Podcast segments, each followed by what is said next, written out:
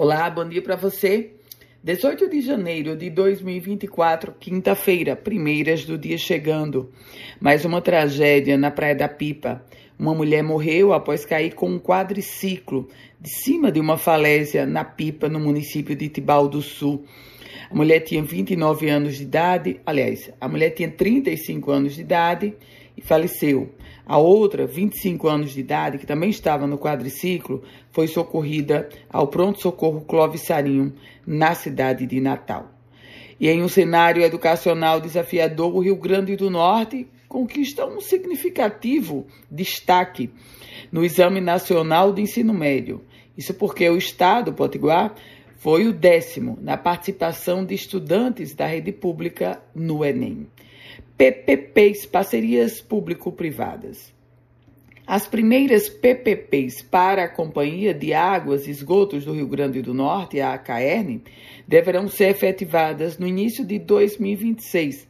Essa é a previsão, para que todos os procedimentos sejam realizados até o segundo semestre de 2025, quando se espera que seja assim feito o leilão para empresas interessadas em investir na universalização do sistema de saneamento básico do Rio Grande do Norte cheguem por aqui. E os casos de dengue cresceram 20%.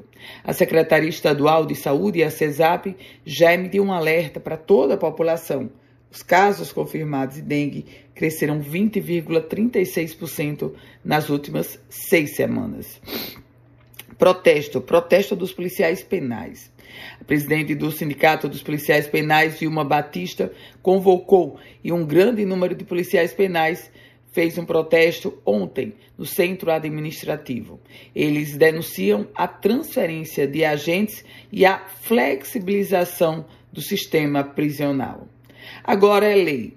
A Assembleia Legislativa promulgou um projeto de lei que trata sobre a proibição do uso de smartphones em salas de aula para fins não pedagógicos. Essa lei, claro, vale para todo o estado do Rio Grande do Norte.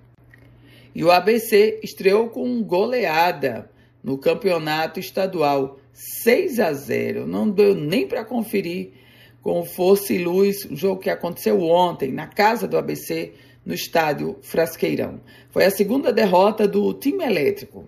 Já o Alvinegro estreia com essa vitória, com essa goleada na competição.